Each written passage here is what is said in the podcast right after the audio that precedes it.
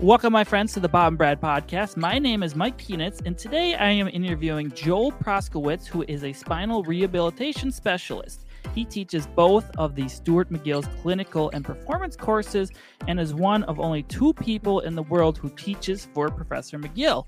Today we'll be talking about back pain, spinal surgery, as well as prehab and rehab exercise things he recommends for people. So without further ado, here is Joel. Well, welcome to the program, Joel Proskewitz. Thank you for joining us today. Thank you, Mike. So, we're going to get right into the questions. My first question is Can you give us a little bit of information about your background? Sure, be my pleasure. Well, you know, first I want to say to both you and your viewers, thanks very much for having me on as a guest. Uh, I'm hoping what I can share with all of you today will be useful in some manner or form. But uh, I started off my life in this world uh, nearly 30 years ago, uh, qualifying as a personal trainer, funny enough, uh, back in South Africa when I was still living there. And pretty much from the first day that I qualified and I got into work, I started to deal in the world of musculoskeletal rehabilitation. And in South Africa, we we're working a lot with uh, knee rehab and shoulder rehab and through my own adventures in life, I actually injured my spine. I fractured my spine many years ago. And uh, it was in about 2004 that I got introduced to Stu McGill's work uh, in the form of his clinical textbook called Low Back Disorders. And in 2006, when I immigrated to the UK, uh, I met Stu uh, in person, and uh, I'll I'll share the story very quickly. But uh, I pretty much harassed him because I wanted to understand how I could uh, look after my own spine. And uh, I got to meet him, and he said, "Joel, literally, I've got you know just a few minutes. We can sit, we can have a chat, and see what can happen if I can help you." And that turned in to three hours. And three hours has now turned into nearly 20 years that I've been working side by side with uh, Dr. McGill, which is a huge privilege and an honor for me.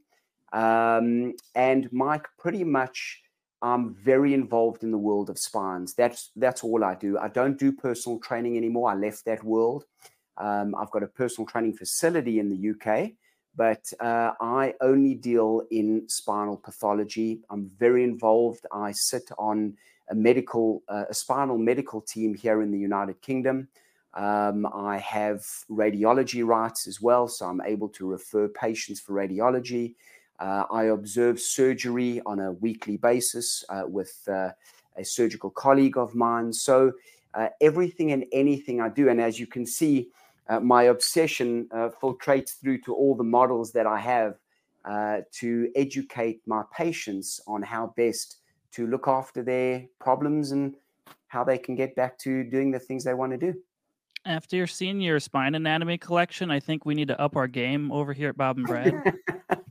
I think I, w- I, w- I was talking to to the gentleman who who uh, makes these for me, uh, Mike. His name's Jerome Fryer from Dynamic Disc Designs, and he said, Joel, he goes, I make this stuff, and he said, I think you've got more in your office than I've got in my own office. so, the obsession. Yes. Okay. So, where can people find out more information about you? So, simply, uh, they can find out information about me on my uh, training website, which is performancerx.co.uk. Uh, that's my gym, that's where I work from. Um, and then I've got actually a spinal resource company uh, that's in the process of uh, turning into quite a, a solid resource for individuals called the Spine Exchange. Um, and people can find us at thespineexchange.com. Uh, I'm sure you'll put links in, in the show notes and to our YouTube channel. Um, so that's pretty much where they can get me. And one other form of coming to me is through Dr. McGill's website, which is backfitpro.com. Um, and I'm the uh, the master clinician here in the United Kingdom, and I represent Backfit Pro here uh, in in the UK. So, do you want to talk a little bit more about Spine Exchange? How does that work exactly? Your website? Sure. So, interestingly, in June of 2020, I landed up as a spinal specialist. I landed up having a spine fusion for myself because, as I mentioned earlier, many years ago, about 30 years ago, I actually fractured my spine. And uh, it was through that that I got to meet Dr. McGill. And uh, I managed to offset any surgical interventions uh, right up until June of 2020, when unfortunately, in the midst of COVID, um, I really started to get uh, signs and symptoms that I knew I was getting to the point of where I had to have surgery. So my surgeon and myself uh, and Dr. McGill, we we sort of sat down, we planned what was going to happen. Um, I got very involved in understanding what instrumentation my surgeon was going to use, uh, what the pros, the cons of the surgery were, and essentially what could potentially go wrong. Because in any surgical procedure, things can go wrong, and they do. And I went in for what we call a 360 fusion, and that's where the first part of the surgical procedure, the surgeon enters through the front of the uh, of the uh, uh, abdomen, and they remove the disc and they insert a cage. In fact, I've got I've got one to show the viewers. So this is a, a spinal fusion cage that they fill with bone graft, and then they place that between, in my case, the L5 and the S1 vertebra. And uh, I woke up from that surgery and I was feeling fantastic, right? And then I, I went home and then I had to go back the following week to have screws and rods put in my back. And it's these here. So they then turn you around, they lay you on your tummy, and then they place these pedicle screws. In fact, I wear one of them that was actually from my spine. And they connect them with rods to create a really strong fusion construct. And what happened is I woke up from that second surgery, Mike, and I had the most outstanding leg pain and pain that I just had never experienced before. And uh, anyway, to cut a very long story short, uh, my surgeon absolutely saved me. Um, it wasn't any fault of his. Um, in fact, if it wasn't for him, I wouldn't be where I am today. And but I landed up having another five surgeries on top of my two index surgeries. And uh, when I finished that, which was over a period of 12 months, I, I had seven spine surgeries in 12 months. Um, I was a different, I was a different man completely. Um, the surgeries changed me. Um, I was, I'd been in a place mentally, Mark, that um, I didn't know that a human could actually go to, and um, it was terrible because um, you know, especially as a, a spinal specialist, I thought I'd made a major mistake and I shouldn't have gone for the surgeries. And what am I going to do? How am I going to rehab all of this? And born out of that actually was the spine exchange because I started to speaking to some of my patients who had had surgical procedures and they were saying to me, but you know, Joel, you know, we can't speak to our spouse or we don't want to bother our kids and tell them about the pain we're feeling today. It would be so great if there was a forum that we could all sit and just have a chat over Zoom and you know share our war stories. And that was actually the start of the Spine Exchange, uh, which uh, that launched at the beginning of of this year. And uh, and what has actually happened, Mike, is that it has morphed into something way bigger than just a community forum for spine surgery patients. And in fact, it's turning out to become a very comprehensive resource for everything and anything to do with spines and spine surgery. So um, you can't, people unfortunately can't see what's going on in the background because there's an immense amount of work that we're actually doing on it uh, on a daily basis. But hopefully, within about the next four to five months, uh, there will be a lot of free to user content on there where people can uh, read about uh, interventions, different interventions. There's a lot of interviews with different spine specialists and spine surgeons and pain management consultants. And essentially, what it's turning out to be is a comprehensive resource for verified information for a back pain, neck pain, or spine surgery patient. So that's what the Spine Exchange now is turning into. That's a pretty great resource. I mean, there's so many people that have back and neck pain nowadays. Well, you know, the interesting thing is, Mark, you know, people come and see me on a on a daily basis, and a lot of people have said, you know, Joel, we've picked up one or two things on social media, and which I totally understand because you know where do people go for information these days? That's that's the number one resource. But uh, a lot of things are given out quite definitively. You should do this for back pain, or you shouldn't do that for back pain. And as Dr. McGill will say all the time, it, it really depends because what you give someone is very specific to their pathology, their problem, their pain, uh, you know, what their, their spine can tolerate. And what may be really good for one individual could be the exact mechanism that causes problems for another. So, what we're trying to do is not prescribe and say, oh, do this and re- resolve your back pain. We're trying to get people to think a little bit more and, and learn uh, empowerment skills to make the correct decisions, either to see a certain clinician, to see a certain surgeon. So we really want to guide them toward the people who we believe have got uh, significant experience and skill to assist patients, and maybe slightly move them away from uh, individuals who are out there to potentially sell something, uh, regardless of who or what is in front of them. Sure. So, speaking of Dr. Stuart McGill, we'll get into my next question. He often recommends virtual surgery before regular back surgery. Can you explain what that is? Absolutely. So, he writes in uh, in his book Back Mechanic about the concept of virtual surgery. So, what he's putting forward to a back pained patient is he's saying to them, if you've had a surgical procedure, if you have, you know, if I tell you right now you've just had a major spine surgery. You're not going to wake up tomorrow and go walk 10,000 steps. You're not going to wake up tomorrow and go be able to do a Pilates or a yoga class or, uh, you, you know, go and deadlift. What you're going to have to do is give your time, yourself time to go through a healing process, that initial stage of allowing the tissues to settle down, the inflammation to settle down. You may have to move in a certain way which he terms spine hygiene, and he utilizes things called the movement tools. So, how to move without putting more stress through your spine while you're going through that initial stage of healing and or rehabilitation.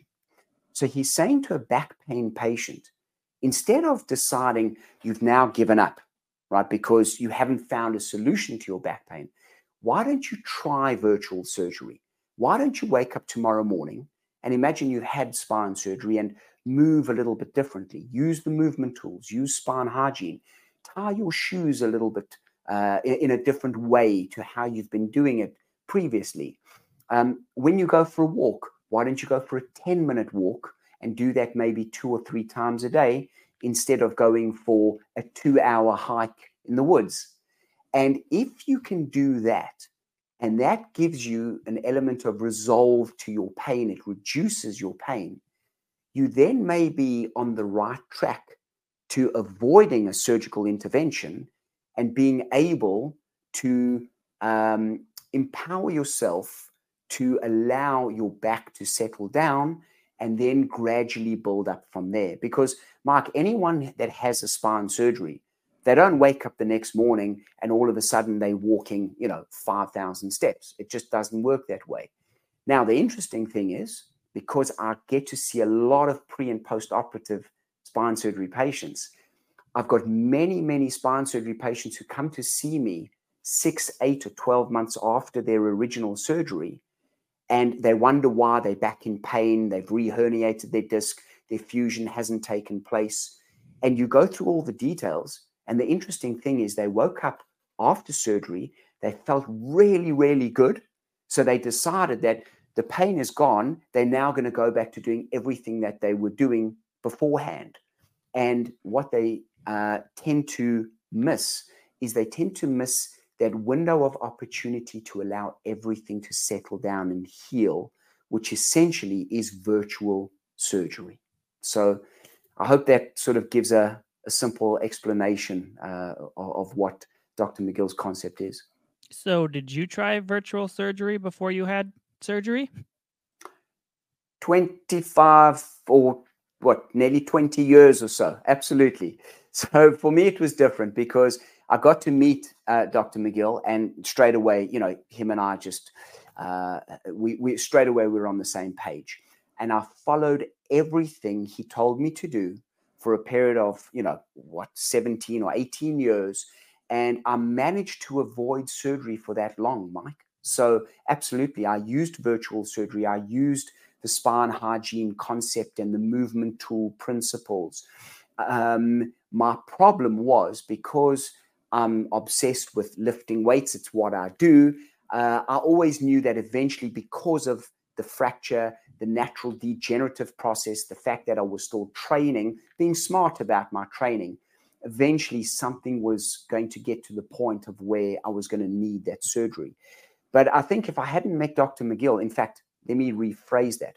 I 100% know if I didn't meet Dr. McGill and he didn't intervene when he did, um, I probably would have had surgery way sooner with a different surgeon and technology was different you know as recent as five or six years ago in the world of spine surgery the hardware that they use the techniques that they use. And i don't think i would be in the same position that i'm in right now. Yeah everything's progressed so much in that realm. Absolutely. so just out of my curiosity how did you fracture your vertebrae? Oh I was a I was a nutcase as a kid, Mark. So I was martial arts. I was uh, I was a stuntman. We I used to do uh, fight stunts for movies. So we used to get thrown into boxes and chairs and crazy stuff. And I picked up something called the spondylolisthesis, where the back of the spine, the, just the little bones fracture, and my spine slipped forward. Uh, also, you know, I, I was a, a, bodybuilder and I was mixing everything and anything. I was abusing my spine and my body uh, as much as I possibly could. And uh, it got to the point in my early 20s, funny enough, that uh, my spine pretty much gave up the ghost and pain became a constant presentation uh, on a daily basis. And um, I lived with that pain, as I, as I said, for, you know, many, many years. Uh, you know, for uh, 20, 24, somewhere around there, 24 years. Um, and I managed my condition for a very long period of time. But um, just to show you here, um, if I grab this model, just so your viewers know what, what we're talking about. So this is the spine looking at it from the front. And then here we look at it from the side. Now, if I turn it around, you'll see right over here, um, there's tiny little fractures that we've put into this model. And that is a little bone called the pars interarticularis. Now, I had fractured it on both sides. And unfortunately, in my case, when it had fractured, the spine then slipped forward. So I'll show you the model from here. So it actually slips forward like that. And as it slipped forward, it then starts putting significant wear on the disc because the disc can't tolerate all of those forces and that movement within the spine.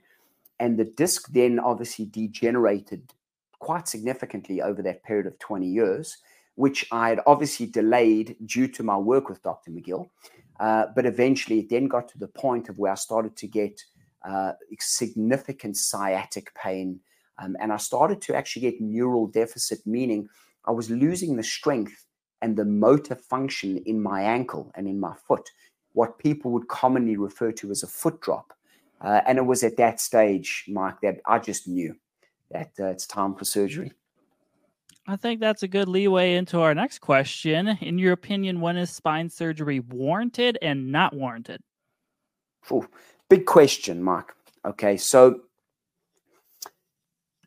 let's talk about uh, the medical concerns as to when people should have surgery. So, when there are red flags, meaning if you've got back pain and that back pain is intractable, it's significant back pain, and it is accompanied by bilateral, most of the time, bilateral leg pain. So sciatic pain down the, either the back of your legs or even nerve pain down the front of your legs. And there are tangible, noticeable disturbances to the functioning of your bowel, your bladder, and your genitals, there's no question that that is a surgical presentation. that is what we call cauda equina syndrome. So all the nerve rootlets that are that collect at the bottom of the spine, so in the lumbar spine, before they exit the spine and go down your legs, collectively they are known as the cauda equina. Now, if there's any compression on the cauda equina, that's a medical emergency. And in actual fact, that's when a surgeon has an overriding say that they can do surgery on you without your your your go ahead right so you go to the emergency room they see radiologically that there is cauda equina they do certain tests a little bit in, uh, invasive testing to determine if the genitals are functioning properly uh, and then they'll do sensation tests as well and if those tests come back positive they need to take you into the operating theater and they need to decompress the cauda equina now, the cauda equina can get compressed from many different things. It can be compressed from a disc bulge that goes straight back, not directionally to the left or the right, but straight back into the spinal canal and actually compresses those nerve roots. Uh, could you could have a tumor or a cyst or anything inside the spinal canal that's compressing um, on those nerve rootlets. So that is unquestionably a surgical intervention. However, for people that don't have cauda equina syndrome, you've got to look at the at certain signs and symptoms that indicate surgery. So probably the strongest would be a progressive neural deficit. And the word progressive needs to be bold and underlined, right? So, for example, if you have a foot drop, a neural deficit where that nerve is not functioning properly, however, it's not getting worse. And in actual fact, it, it, it re, it's reached its peak of getting bad. And now, on a week by week basis, it's actually getting better. You can save yourself from a surgical procedure. It's when it's progressively getting worse. So you wake up on Monday, you've got foot drop, but by two weeks thereafter, it's just worse. And now you're really dragging your leg. Um, that usually is a surgical intervention. Uh, surgical interventions as well is if there's any type of um, just intractable pain. The pain in your back is so significant uh, that just from a day to day perspective, you are able to do less and less. The pain is not, there's no element of respite, whether it's different positions, uh, any pharmaceutical intervention, or any injections. However, you and the surgeon need to establish that there is a proper surgical target for them to do surgery on, right? So having a little bit of back pain that you have good days and you have worse days, that's not a generally a surgical indication. So it's progressive neurological deficit, it's intractable back pain, or obviously any of the red flag issues uh, where that surgery is uh, is called for. So, speaking of surgery, how would you recommend picking a surgeon? Oh, how would I recommend picking a surgeon? Uh, again, another big question. There are so many spine surgeons out there, and especially now, the young and up and coming surgeons have taken to TikTok, have taken to Instagram to do a lot of their marketing. And again, that's not a good thing or a bad thing. It's an observation from my side of things because I live in that world, right? In, not in the social media world. I live in the world of spines and spine surgery. So I'm seeing what people are doing. And interestingly, people, uh, especially surgeons, they can say a lot of things that can convince the patient that this is the person to go to. But I always caution a patient to just choose the first surgeon that you sit across the table from. And one of the things I always say to patients, and I do this, Mike, literally every single week, I have people contacting me from around the world saying, Joel, can we have a Zoom session with you? Can you tell us what we need to do to find that surgeon? And I'll tell you straight away that I will give you a bank of questions to go ask that surgeon. And if that surgeon is not open to answering the questions, you know that's a red flag because the surgeon should be there and should be able to answer any and every question you throw to them. And obviously, because of my experience, I disclose certain things to a patient that they can ask a surgeon that would really just, the surgeon would think, okay, this is a, I'm hoping a good surgeon would think this is a very reasonable and very intelligent question. Allow, you know, I will answer it. I've had many patients call me back and say, Joel, I went to go see surgeon A, and he or she was not interested in answering any of my questions. They basically just told me that I should trust them and they know what they're doing. Mike, that doesn't sit well with me. Um, I think a surgeon should very much answer the question. And also, if you, regardless of whether they answer the questions or not, I always say seek a second and even a third opinion, right? If you have the resources, if you have the finances, if your medical aid or your medical insurance covers you, whatever it is, right?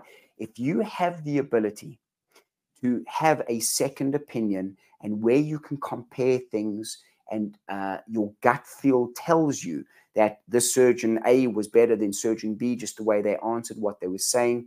And obviously, speak to their patients as well. Ask them to put you in touch with uh, their patients. The problem with that, Mark, is they're never going to put you in front of a patient that had yeah. a failed surgical procedure, right? They're going to put you in front of their, their, their uh, the, the ones that have succeeded.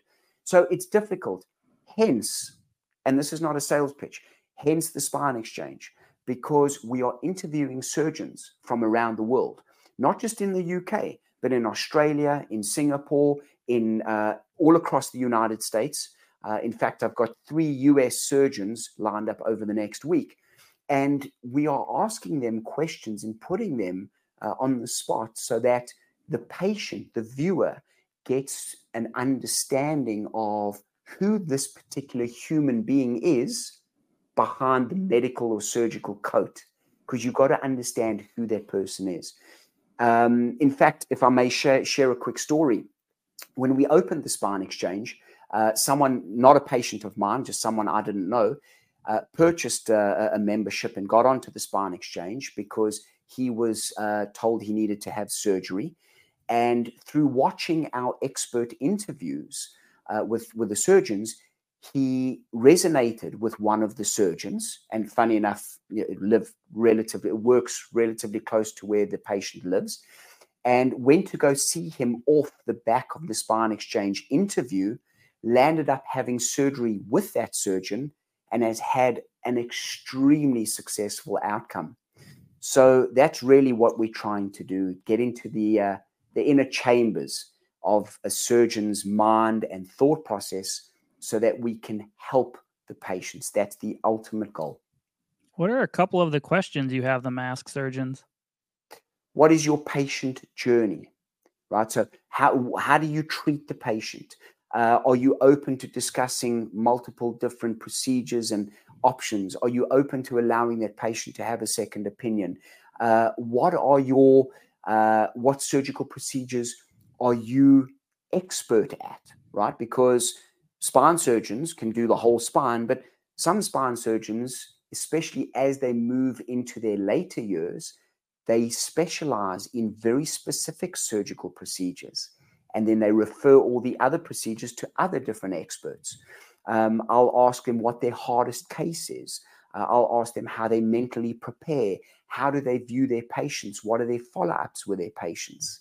Um, so, really, all the questions that uh, that patients, I suppose, want to ask, uh, but we do it over a period of an hour long podcast. And patients generally have what, 10 minutes, 15 minutes yeah. if they're lucky. Jeez, those are good questions. Thanks, okay, my next question for you is Dr. McGill warns against trying new treatments and disc replacements. Is this something he and you both still believe in? Again, I probably need to add context to my answer, Mike. So, Dr. McGill and I, uh, obviously, as I'm sure eh, you know, and your viewers will get to understand, we're extremely close. I speak to Dr. McGill, you know, every week. Uh, we do discuss certain procedures. I tell him if I've seen any failed procedures, whether it's disc replacements or stem cells or a whole host of things. And so I can't really answer for him, right? But because I live more in that world now than than than uh, Professor McGill does. uh, in the sense of uh, uh, viewing all the different surgical procedures, being there, understanding, you know, what's happening in that medical world. But I will tell you this: in spine surgery, what I'm learning is that some of the old school procedures, the stuff that you know surgeons did five, six, seven years ago, compared to all the technology or technological advances and all the fancy stuff today still bear better fruit than what's actually coming out today. Because today, the technology is still new, the robotics and all these fancy things, right? Where 5, 10, 15 years ago, the spine surgeon didn't have that and they needed the skill of their hands.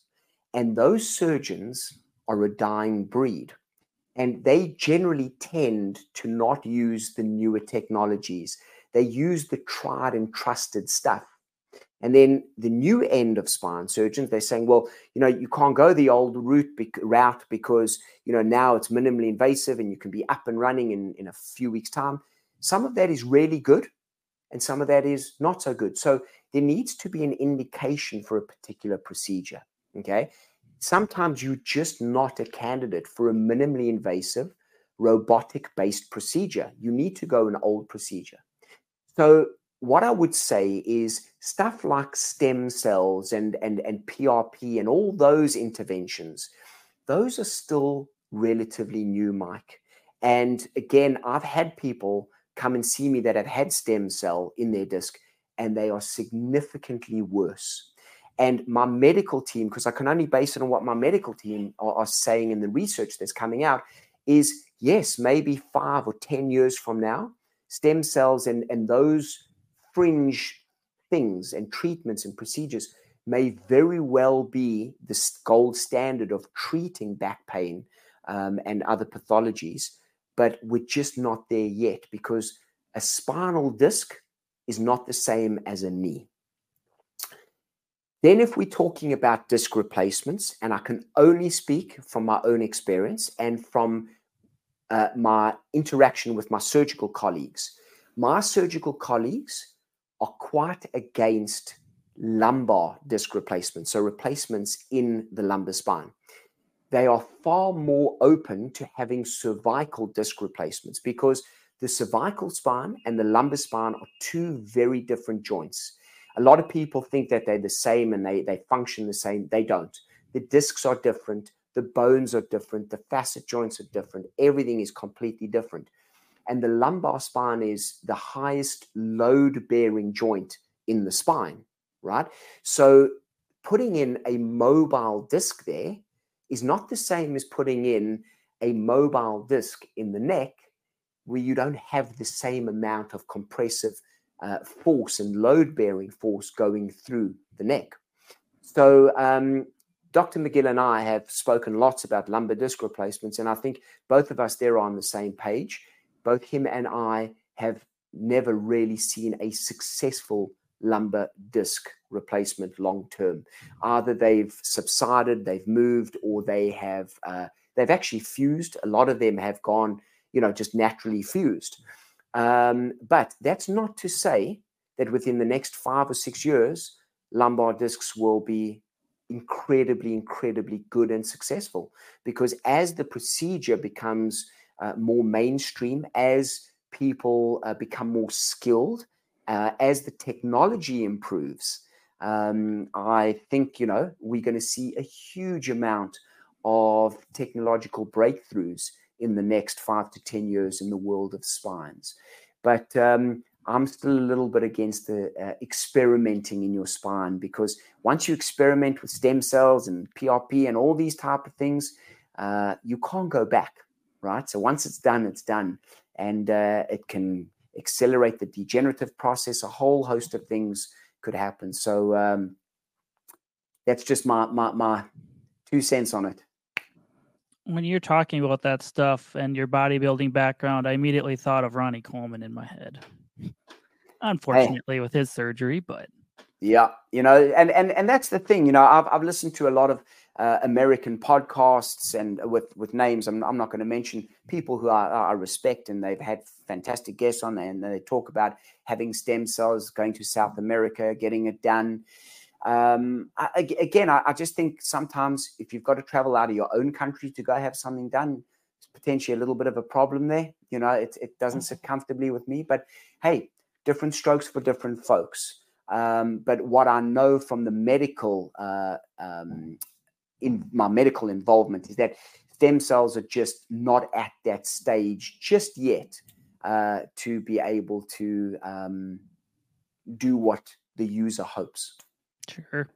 So, my next question, I think I know your answer, but knowing what you know now, would you still have back surgery?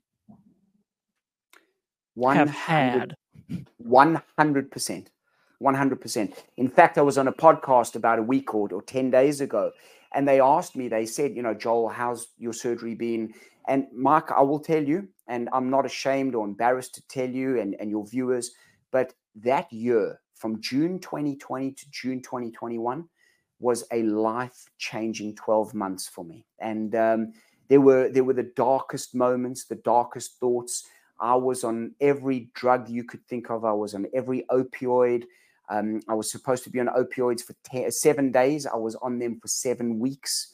Uh, and I'm not a guy that takes painkillers. Um, it was a horrendous, horrendous year. What kept me going all right, beside obviously my ability to communicate with Dr. McGill, my, my friends, family, loved ones who were all, you know, looking after me, but my surgeon, right? My surgeon said to me, he said, Joel, this is going to be a rough year. And he said, You're going to have ups and downs. But he said, I promise you, when we are done, right? He said, I will make sure that your spine is the best it's ever been. Mark, I have to tell you now, I'm two years, what's two and a half years post my seventh surgery. I train six days a week. My spine is the absolute best it's ever been. But I respect my new spine. I look after it. But was the surgery a good decision? 100%. And you know, funny enough, if I had to go through it again, I wouldn't change a single thing. I'd go through all seven surgeries. I'd have the opioids. I'd have all the pain. I'd have all the dark moments because it's given me an insight into what a spine surgery patient goes through at the very, very worst. So now, as a spinal clinician, when someone comes in here and they say, Joel, I don't know if you know what I'm talking about, but I got pain down my leg. I, you know, I don't know if you've ever, ever experienced that. I can sit back quite comfortably and say to them, you know, I'm I'm on the same page. I know exactly what you're feeling and what you're experiencing.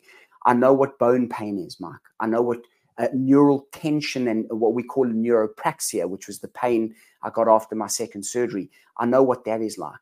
Um, I know what happens when they remove screws and the, and the, and the fusion construct actually uh, uh, breaks or, or, it gives way. Uh, I know what instability is like. I know what muscle pain is like. I know what myofascial pain is.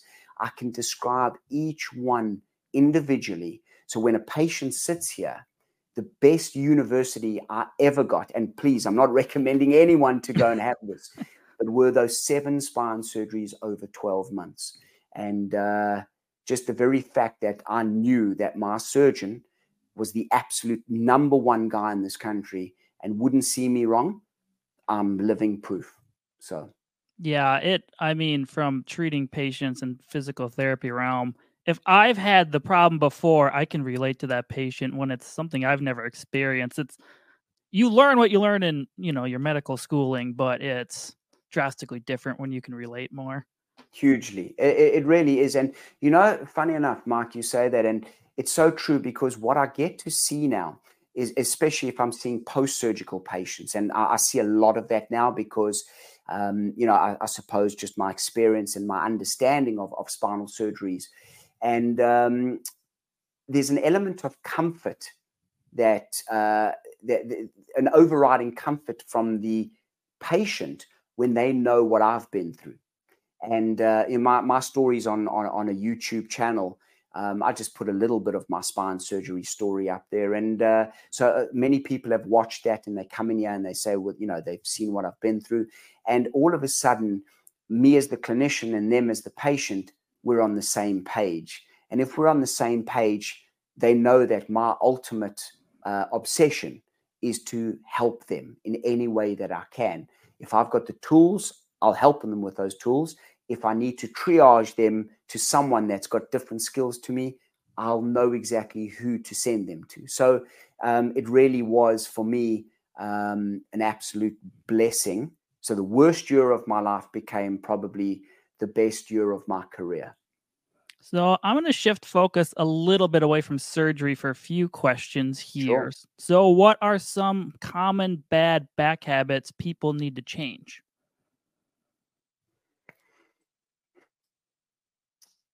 Common bad back habits. I'm going to say an overriding thing, okay? Because it's going to depend from person to person. Some people will be able to bend over and pick up heavy items and go many years with not having any problems. Other people will bend over to, you know, tie their shoelaces and they'll be completely disabled. So there's not one overriding rule with regards to movement. Okay. But what I would say is this I think people uh, tend to abuse their spine, they don't give their spine a lot of thought. And when there's no pain, right, it's very common and normal for people to not give their spine a second thought. But I think, especially looking at young kids today, they sit for hours and hours in front of their laptops and computers and looking at their phones. And it's just not a good thing. I really don't think. I think uh, you got to get up, you got to move, you got to be more physically active. Um, and you also need to respect the recovery process. If you are an individual that's physically active, don't go hell for, for leather six days a week or seven days a week just because you can. Because as the statement goes, or as the saying goes, rather, right, you are only as good as your ability to recover. So you want to expose your spine to create an adaptation process to whatever it is walking, running, weightlifting. But you also then want to have sufficient recovery to allow the spine to adapt. Because it's when you push, push, push, push, push it's that type A personality that just wants to, you know, achieve every time they go to the gym, or or the type B personality who doesn't want to do any physical exercise and sits all day, the whole day. You're going to get to the point where you're going to get to the cliff cliff's edge, and then you're just going to drop. So I think you expose yourself to little bits of things all over the place change your posture, stand up, move around, bend your spine, arch your spine, use a sit stand desk if you do have a desk based job. Understand that any one thing done too much is no good. So, and that's what I'm trying to tell, because again, I'm seeing a younger population now, um, unfortunately, with back pain. And uh, it's not uncommon for me to have an 11 or a 12 year old come and consult with me because they've got significant back pain. And after doing special investigations like scans and that type of stuff, they've got no major pathology in their spine, but they just sit all day on social media, on their computers, on Netflix, and whatever else it is.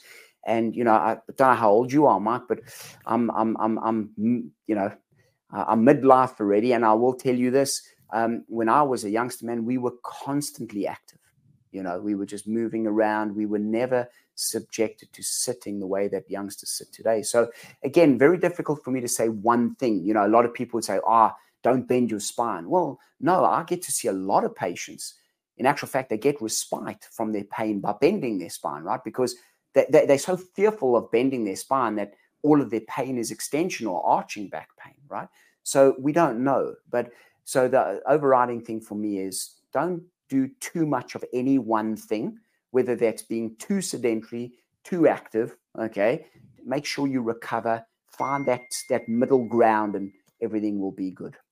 Yeah, I would agree. I was much more moving positions when I was treating patients more like three years ago, and I was fine. And now that I work for social media, I'm sitting a lot more and I get way more stiff and I get back aches now. And I have to take time, position changes, moving, stretching breaks. Yeah, it's just have to, man.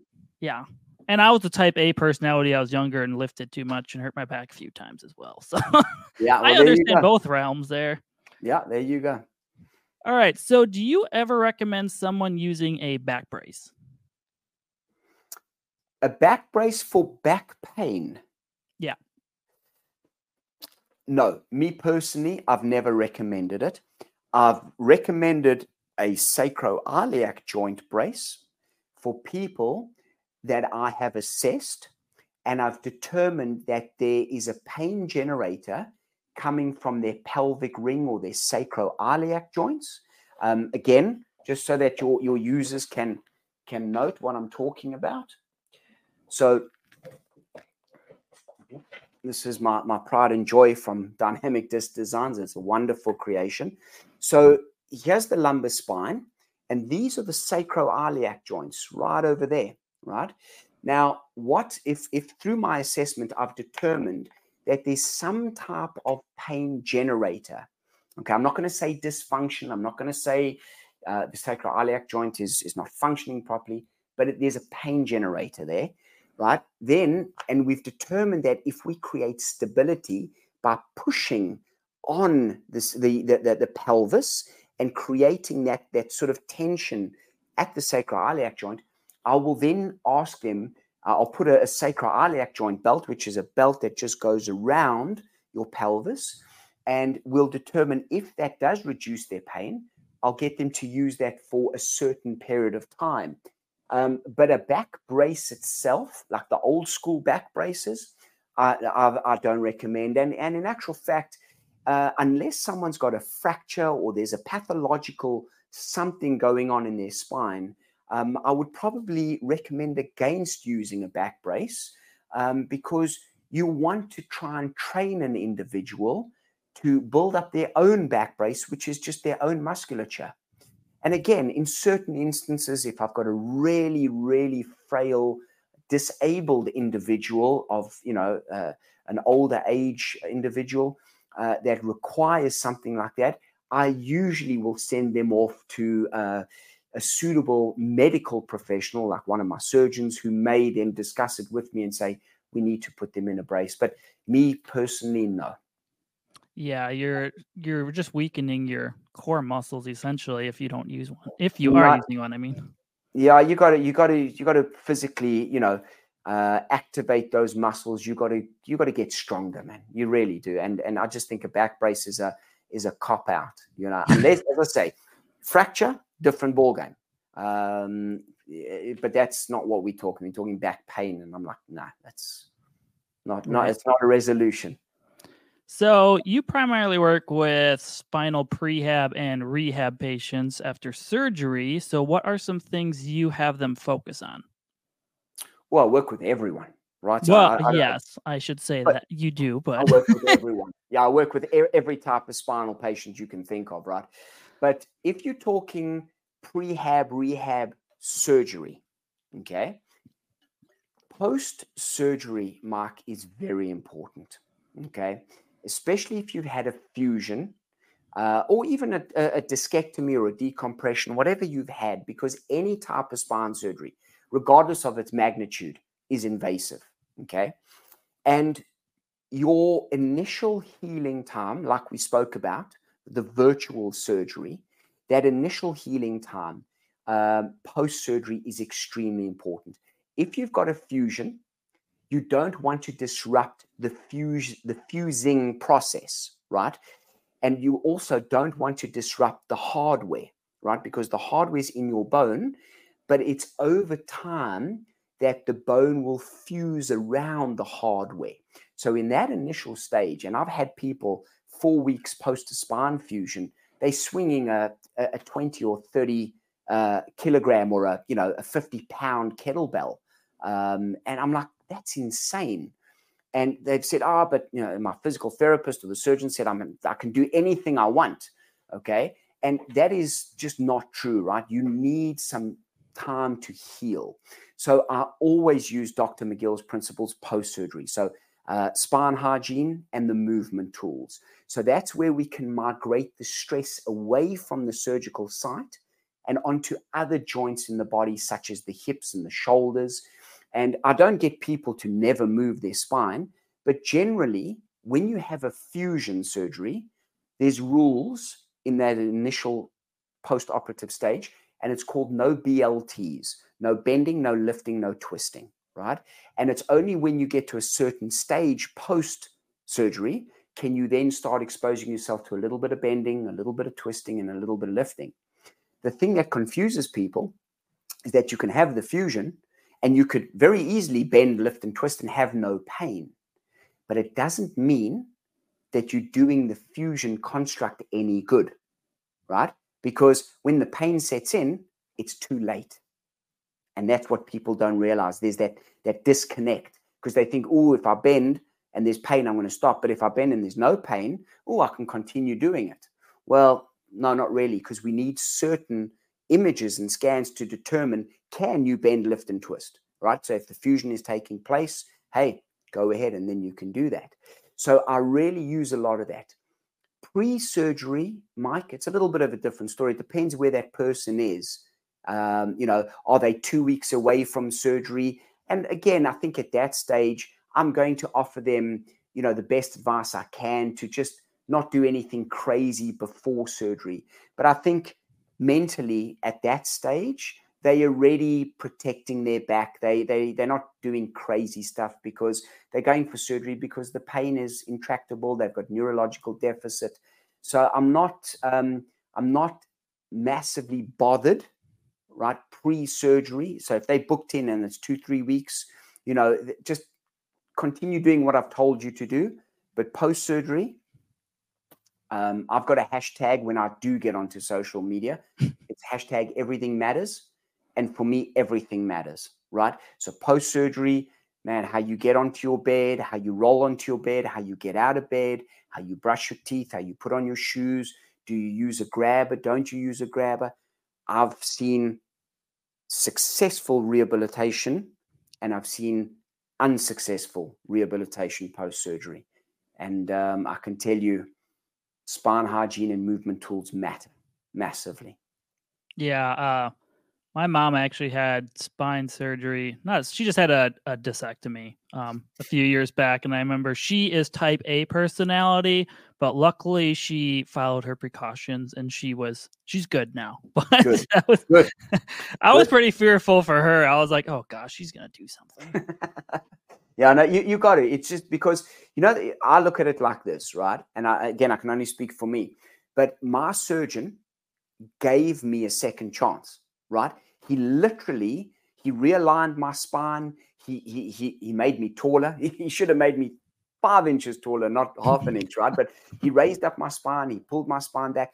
So if you look at the alignment of my spine now, he's actually put me in a better position to preserve the discs above my surgical site. You know, a lot of people, and we're going to go off topic here, and I, I don't want to get involved in this. It's a really big topic. But a lot of people say, oh, you can't go for a fusion because you get adjacent segment disease. That means the joints above and below the fusion site will then start to go and they'll eventually have to increase the, the fusion construct. I don't believe that, right? Because it's how the surgeon, it's what hardware they use, how they realign your spine. And we've seen on my MRIs that my spine above the fusion has actually improved right? So he's given me a second chance. So I am very, very aware and respectful of my new spine. I really am. And that's what I'm trying to impart onto spine surgery patients or even back pain patients. If we get you out of pain, we're giving you a chance. Respect your new spine, right? That's what we're trying to tell you. Because what you did before the pain, you can't go back to doing. You know, uh, maybe you can and you'll get away with it until you can't. And when you can't, it might come back worse. You know, you don't know. So again, and Mike, it depends because everyone's different. Some people, as you as you rightfully know, are, are, are A-type personalities, and they're just going to go. You know, they're going to be the bull seeing the red, and they're going to go for it regardless of what you tell them. And so, our only thing that we can do is guide them and give them the information as as adults they need to make those decisions themselves. But I encourage everyone if you've had spine surgery and you're good, you've been given a second chance, respect your new spine. It's worth it. It's totally worth it. So, my last question if someone is considering having back surgery, what is one thing you'd like to say to them? do your due diligence. Don't rush if you don't need to and it's not emergency, but do your due diligence. Know the surgeon. Ask the surgeon as many questions as you want. It's your right. It's the patient's right, right? It's not the surgeon's right to turn around and say, I don't want to answer those questions. He or she can, but then they've clearly defined for you that they're not your surgeon, right? And uh, if I may say, follow the spine exchange because you will get way more information over the next few months regarding how you can speak to surgeons, what you should say, all the different surgeons. But I would say if you're in a position, get as many opinions as you can and ask them as many questions and you can as you can. And intuition tells us things, right? If you're sitting with a surgeon and there's just something inside of you there that is just telling you, it's not for me, then it's probably not for you. You probably need to go sit with someone else. So, uh, and if I may say this, and I could be rubbing up a whole bunch of medical professionals the wrong way, but if there's a surgeon out there that spends more time on social media versus doing surgery, that for me is a problem, right? It really is. Now, you know, if they're doing social media because they're putting out worthwhile information, fantastic, right? I, I, get that.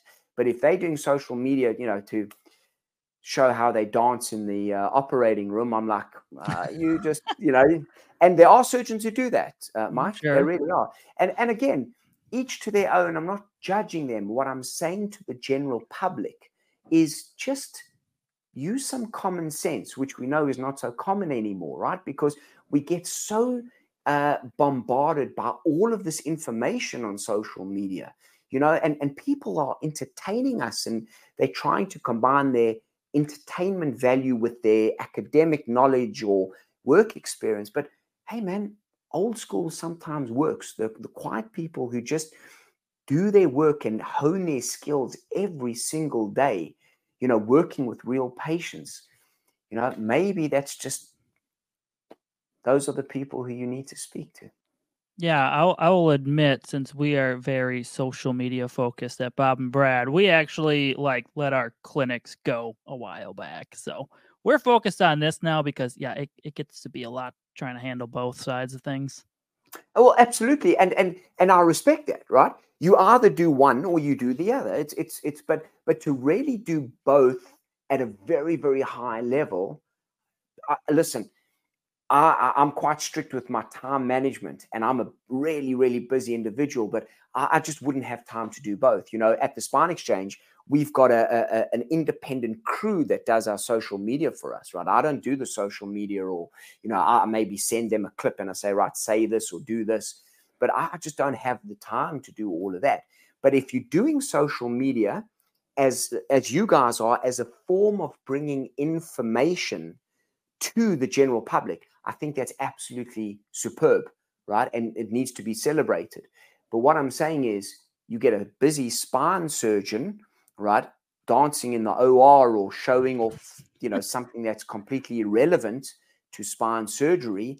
I'm just thinking, really, like, yeah, because I know my spine surgeon and my, my my surgical team who I work with, and these guys and gals, Mark, are really busy really. And you know, and when they've got three or four significant surgical cases in a day, they're not sitting there. Even when we sit in the nurse's station between each setup of, of, of the surgery, right when they bring the patient in, he's not, you know, my surgeons aren't sitting there and you know saying, "Hey, Joel, come, let's do a little." thing for for for TikTok. It's you know they're sitting there and they're planning what's next. They've just done a three level fusion. Now what they're going to do is maybe they're going to need to do a a removal of a vertebra and do something like a corpectomy and they're working it out. They're sitting there and the, the, the amount of brain power that's going in to what they do, by the end of their day, they are done. They are shattered. But their outcomes are just outstanding. So again, I just think people need to, you know, weigh up pros and cons. There's entertainment and there's people that, uh, you know, are masters of their craft. But that's just my my opinion. So, do you want to mention your websites again where people can find you at? Absolutely. So, if you want to find me, the easiest way to find me is performancerx.co.uk or backfitpro.com and you go to master clinicians. Um, you'll find me under the UK section. Uh, and also, I'm part of uh, Dr. McGill's uh, executive teaching team. So I'm part of, you'll find me there as well. Um, and the Spine Exchange, that's T H E S P I N E, then X change. So it's only one E, the spinexchange.com. Um, and if you join up, the best thing for the spinexchange.com is if the viewers join up to our newsletter, um, because as we release more and more resources over the, the coming months, uh, they will be informed about new interviews that are going up on YouTube and you know discussions with surgeons and pain management consultants. Um, so they'll be able to find a lot of uh, stuff there, Mike. Well, thank you for joining us today. Mike, uh, it's an absolute pleasure. I must tell you, I was looking very forward to this because uh, understanding, uh, you know, what you wanted to get out of it and and, and the questions that you've asked me uh, have been fantastic, and I, I, really hope that what I've been able to uh, share has been and will be useful for you, your program, and most importantly, your viewers. Well, thanks again. Thank you, Mike.